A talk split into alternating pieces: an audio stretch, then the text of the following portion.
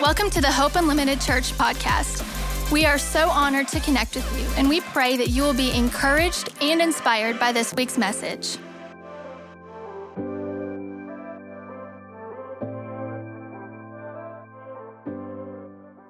All right, well, Hope Unlimited, let's get into the Word of God together. I want to remind you um, that last Sunday, if you were not able to uh, join us online or if you were not able to join us in person, I preached a message that I believe is absolutely crucial for us. And the name of the sermon was Don't Be Afraid of the Gifts that God Gives. Don't be afraid of the gifts that God gives. I believe it was a true word from God to us and to our house about next year, about how to identify what God's put on the inside of you, and then how to turn that into the deliverance and the breakthrough that you've been praying for. So I want you to go back. I want to challenge you to go back and listen to that message at some point this week. And then I want to build on top of that, and I want to talk about 2021.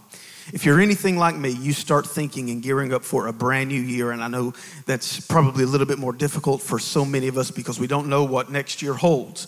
We don't know if we're going to have the virus behind us, if things are going to be back to normal, um, what job situations are going to look like, or loved ones, or anything of that nature. Uh, but in the middle of all of that, I still believe that to be good stewards, we can be preparing and creating and casting a vision for what we're believing for next year.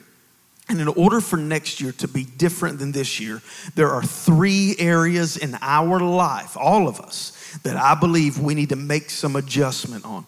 2020 has been a grind, it has been a slog. We have had to power and muscle through it. There is no doubt about it. It's been a grind from March all the way until now, with ups and downs and unknowns and fear and trepidation and sickness and changing restrictions and guidelines and you you have to wear a mask or not or you can't go out or you can't. I understand that it's been just chaos. But in the middle of all of that there are some things that we can be responsible to do that will make that will ensure next year is different than this year. I want to start off with this verse in Romans chapter 12, verse number 1. And it says this I beseech you, therefore, brethren, by the mercies of God, that you present your bodies a living sacrifice, holy and acceptable unto God, which is your reasonable service. And verse 2 is what I really want to focus on. And be not conformed to this world but be transformed by the renewing of your mind that you may prove what is good and acceptable and perfect, the will of God. Three areas that I want to highlight very briefly this morning. I'm not going to keep you long, but three areas that I want to highlight that I think we need to do some maintenance on, that I think we need to do some adjustment in, some transformation in, if we have any chance of next year being different. And the first area that I want to focus on is our thoughts because of the grind of 2020 and the depression and the disappointment and the frustration, our thoughts can quickly turn negative. Our thoughts can, can uh, not be as life giving as God's intended them to be. Remember, that's what he said in Philippians when he said, Don't worry about anything, but by prayer and supplication, make your requests known to God, and the peace of God that passes understanding will guard your mind. And then he says this in the very next verse. He says, So finally, whatever is true, lovely, just, virtuous, if it's of good report and if it's of good praise, then think on these things. Think on these things. He is telling us specifically what not to think about, and then he's telling us what to think about. He is saying the thoughts and the issues and the areas of your life that cause anxiety or frustration, reject those. Yes, those are real issues. You're not to deny those, they're real issues. But he says, do not worry about anything. Instead, pray about everything. Anxiety and frustration does not belong in your thought life, it belongs in your prayer life. So I want to challenge all of us to set a guard over the thoughts that we are fostering and entertaining. If we let it, if we let it, 2020 can change the way that we think for the worst. It can change us. It can shift our thought life. It can actually transform our thoughts. And we have to resist that. We've got to resist that at all costs. Right? So anxiety and frustration does not belong in our thought life it belongs in our prayer life. And then he said, What does belong in your thought life is whatever is just, lovely, pure, virtuous, of good report, of good praise. Think on these things. We have to get our thinking, our mind, our thoughts, we have to get it under control. We cannot go into a new year with an old mind. We cannot go into 2021 thinking like we did in 2020. I know none of us saw 2020 coming. I know it was uncharted territory and we were doing our best to keep our head above water. But we've got our footing a little bit now. We know what's expected, we know what it's like, we know how to survive in this limbo, and we cannot carry the same level of thinking into next year. That's exactly what Paul means in 2 Corinthians chapter 10 when he said, "The weapons of our warfare, they are not carnal, but they are mighty through God to pulling down strongholds, casting down imaginations and every high thing that exalts itself against the knowledge of God, and bringing captive every thought to the obedience of Christ. Look at the language he uses there. He's talking about taking every thought, like captive, like a prisoner of war, taking it captive and dragging it into the presence of God and making every thought submit to God, making every single thought that comes into our life submit to God. As we enter 2020, every thought that brings anxiety, that brings frustration or panic or worry, it is our job to arrest those and make them submit to God. Arrest those thoughts, make them submit to God.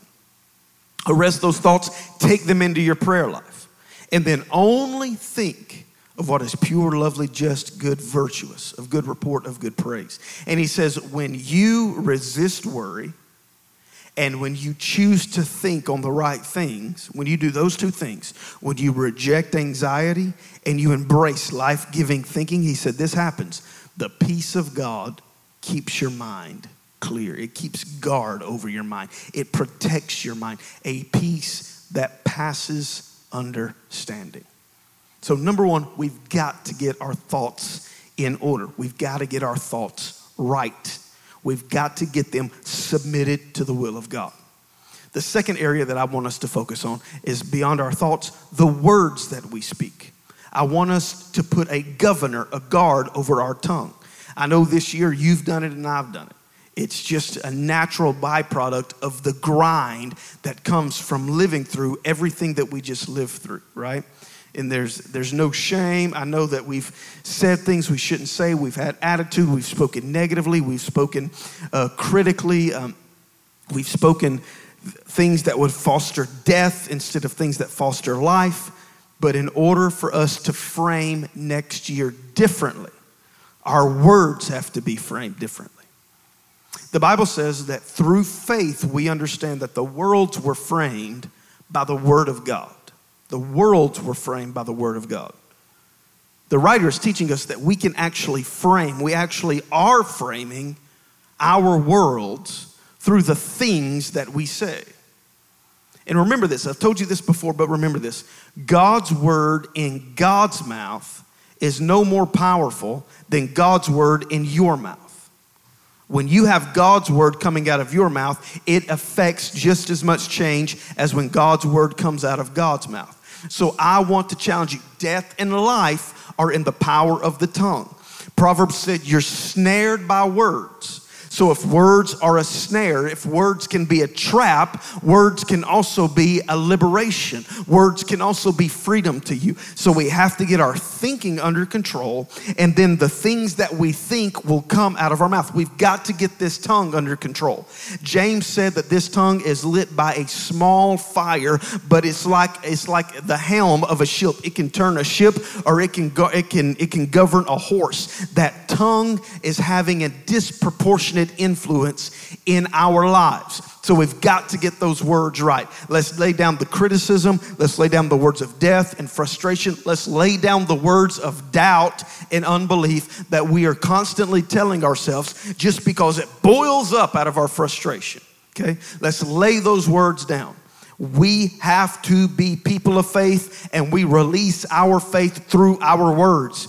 We release our authority in the earth through our words. We've got to get our minds right and we've got to get our tongues right.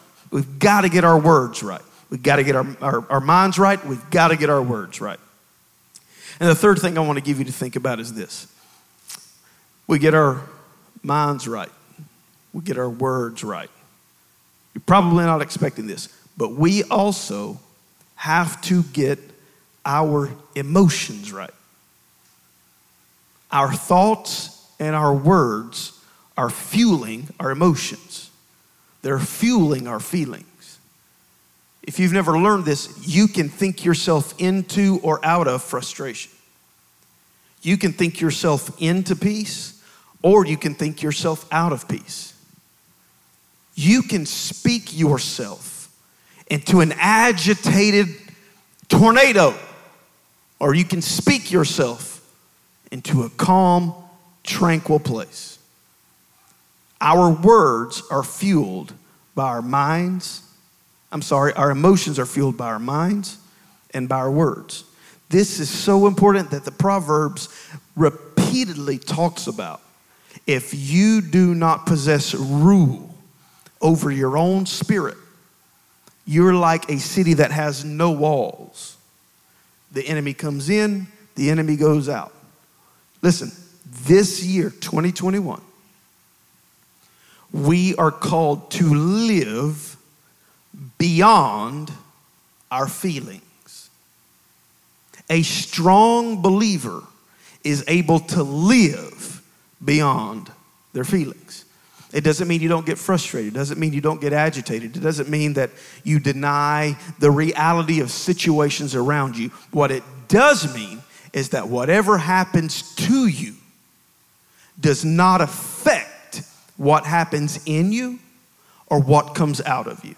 I want to challenge all of us this year to be like David, like a tree planted by the rivers of water.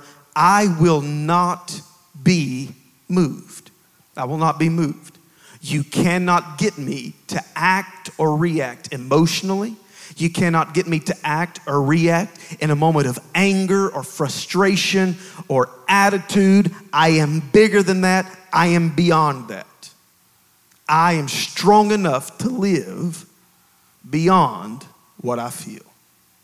That's what it means. Now, think about this. If we knew this was coming in 2020, if we knew that the pandemic was coming and the shutdown, and it was going to be just a prolonged grind like it's been, if we would have known ahead of time and we could have prepared our thoughts, our words, and our emotions, we would have had a completely different experience when we went through this. Because it was so unknown, we were just reacting to whatever came to us. Another shutdown, we react. Another uh, job loss, we react. More restrictions, we react. This news station, that news station saying this, that, the other, and we're reacting, we're reacting, we're reacting. We're living within our feelings. James said that is when you live within your feelings, when you're double minded, when you have faith in one moment and doubt in the next, you're like a ship that's tossed by the waves. And there's no peace there. There's no peace there. We can live in utter peace. That's why, that's why what David said is so beautiful. The Lord is my shepherd, I shall not want. He makes me to lie down in green pastures. He leads me beside still waters. He restores my soul. There is a renewal waiting for all of us in our souls. There's a renewal there. There's a renewal available for all of us if we can just think differently, speak differently, and react differently. I want to call all of us. This is the year to live above our feelings no matter what is said or done, no matter how much longer this lasts, if it ends quickly, if it ends slowly, if it's a slow lull, if there's a miraculous break, whatever the case may be, we are too strong to live governed by our feelings. We will not be moved. We are called to be stable. We're called to be unmovable. That's my word for us this year. Again, go back and listen to the sermon I preached last Sunday about the gifts that God's put in us and how our deliverance is wrapped up in that. You need to get that for this word to make sense. But for now, for this morning, we have to do some work in our thoughts. We have to do some work in our words. And we have to do some work in our emotions. And I guarantee you, I guarantee if we do that, we will have a dramatically different year. I'm often uh, reminded of the story. It's in Philippians, the book of Philippians. When Paul writes the book of Philippians, it's one of the letters that is known as his prison letters. Paul is chained under the city of Rome in the sewage systems there. That's where they kept their prisoners. Chained to walls in the sewer systems of Rome. And Paul's writing a letter. And listen to what Paul says in this letter Rejoice in the Lord always. And again I say, rejoice. It's that same letter where Paul is talking to them about their minds. Don't be anxious. Paul, you're locked up in the sewer systems of Rome. Don't be anxious. Don't be worried. Don't be full of worry. Don't be fretful. Give it all to God and think on the right things. How, Paul, when you're in prison, do you tell somebody? How do you tell somebody? Rejoice.